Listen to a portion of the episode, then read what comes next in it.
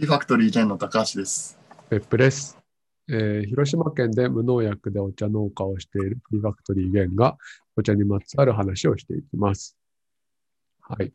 で、今日から、えっと、前回日本茶インストラクターってっていうのをやってたんですが、えっと、今日からですね、日本茶インストラクターの参考書を、あの、一緒に読むっていうことを、あの、勉強してる方に向けてやっていけたらなと思う第1弾でございます。ちょっと、探り探りですがね、やっていきましょう。はい。はい。あの、ちょっと今ね、あの、内容す若干変わってるかもしれないんですけど、うんうん。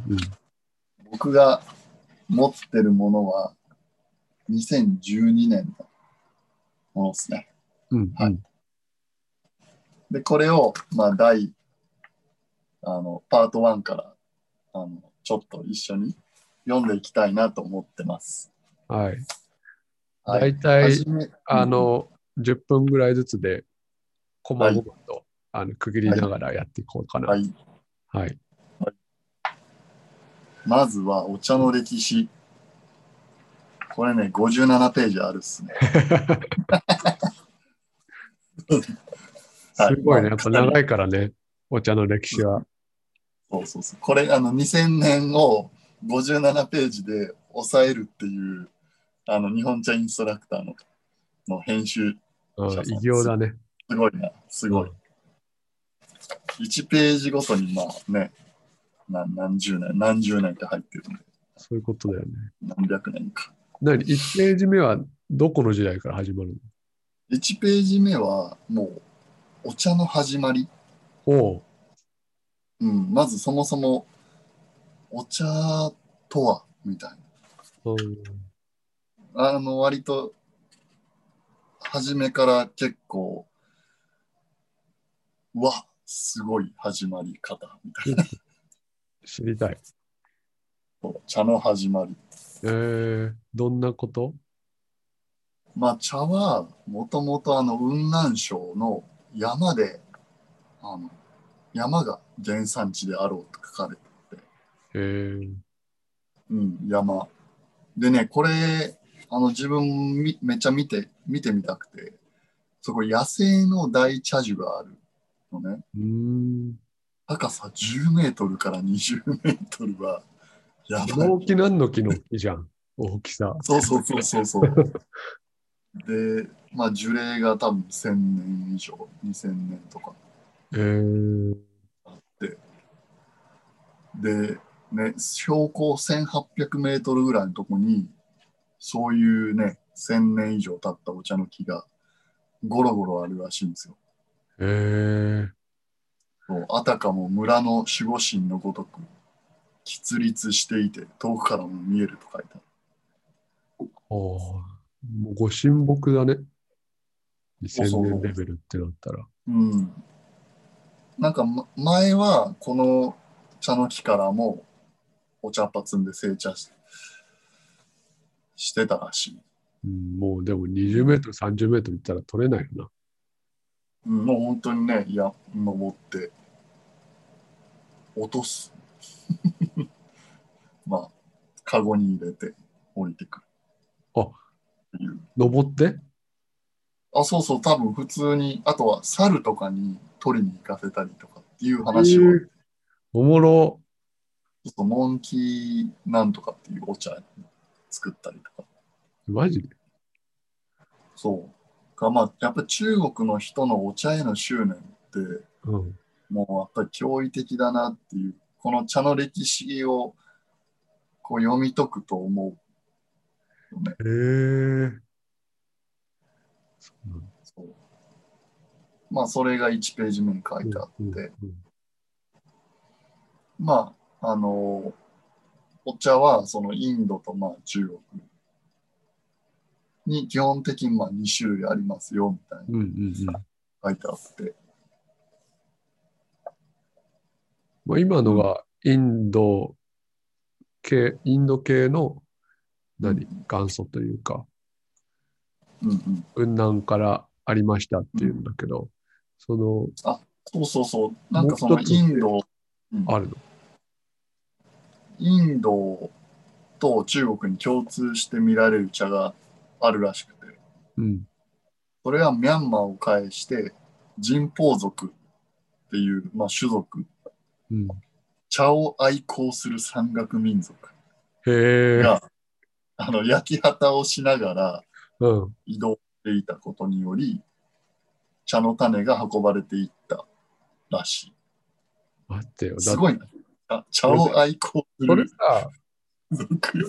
待ってよ、あ の、なんか歴史の流れがさ、うんだって民遊牧民族ってことはさ、数年で移動するわけでしょうんうん。茶の木はさ、まあ7年ぐらいしたらしないと収穫できないじゃないはいはいはい。もっと長くいたのかなそれか、先に移動するところに茶を植えて、ちょっと戻って生活してたのかない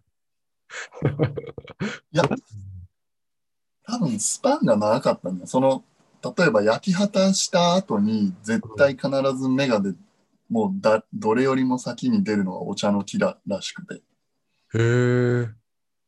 らしいんだってだから多分まあスパン的には5年以上はやっぱりねそこにおったんじゃないかなはあ。移動するね、まあ、年数的に見て100年に1回かもしれんし、そんまなあ、50年に1回かもしれんうん、なんか、移民、遊牧移民ってもっと短いスパンかと思ってたけど、確かにそれから、うんそれを思うと、なんとなくのスパンがわかるね。うんみたいうんで、そう。で、お茶を初めて利用した人はどういう人たちであったかって書いてあって。まあでも、よく分かってないらしくて。うん。でも、おそらく、ね、道端にある茶の木から無造作に葉っぱを摘み取り、そのまま噛むことが、茶を見られる地域では珍しいことではないって書いてあって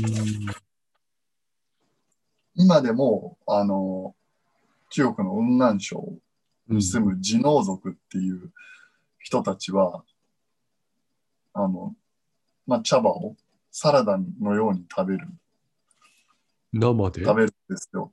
生で。新芽だったらいけるけど、硬くなったらきつそうだそうそうそう、うん。多分新芽を生で食べるかな。うんあるいは、歯を摘んで蒸したものを竹の中に入れて、漬物にする。へあえ。そう、タイ北部、ミャンマー、まあ、ミアン。タイ、タイ語でミアンって言って、ミャンマーでラペソーっていう。お茶っ葉を漬物にして食べる。うん。これね、なやんったか、ことある。そうそう、これ知り合いがなんかタイかどっか行って、毎日食べるぐらい美味しかったって 聞いた。結構。へえ。そう僕これもタイほんと北部行ったことあるけど、出なかったけどな。えー、らしい。まあ、へえいつの間にかこう食べ、食べとったっていう可能性はあるかもね。ああ、なるほどね。説明はされずに。確か漬に。物いっぱい葉っぱ出てきたもんな。うんうん。まあ、葉っぱを食用にすることは極めて一般的。らしいようん結構食べると苦いよね。苦い。うん、まあまあ、苦いものもあるし。まあ、そうね。割と、どのタイミングで食べるかとかもあるかもね。俺はこの大きさで食べるのが好きだ、みたいな。その産地によって。えーじゃあ、まあ、飲む前より食べるところは、からまあ、多分、うん、で、まあ、それでどうこうした中で、うん原原始的なあのお茶は、まあ、お茶をもう枝ごと取って、焚き火で炙って煮出すというもので、焼き茶と呼ぶ。えーえ何茶焼き、焼き茶。うん名前もシンプル。が、これがまあ、おそらくお茶の初期の飲み方だったんじゃないかっていう。確かに高知行った時に、そのやっぱり林業やる人が、お茶の木をこうもう普通にそのその辺りにある山茶をバキって折って、まあ、休憩がてらに火で炙って、あの、ぐらぐら泣いた、やいあの、煮立った、やかの中に突っ込んで飲むみたいなのは、見たことあって、え、なんなんとなく、んイメージがつかないんだけどさ、結構大きい木を枝ごとな鍋に入れんの。あ、そうそう、もう枝と葉っぱがついた、あの、ちょっとひょろっとした感じのもの、あの、何本か多分買って、借り取でって。鍋に入れてこして飲む。うんうんうん。うんうんそっか。なんか三年番茶とかあるじゃない。あ、そうそうそう。もう本当にそんな感じ10のイメージかな。はい。ということで、分経ちました。 10分経ちました。はいスペインに行ったお茶の歴史のまだ、えー、1ページも進んでない。これは長いじゃん。残でも残こりれ56ページ、茶の歴史で楽しい。ありますんで。ぜひお付き合いください。はい。はい。ありがとうございました。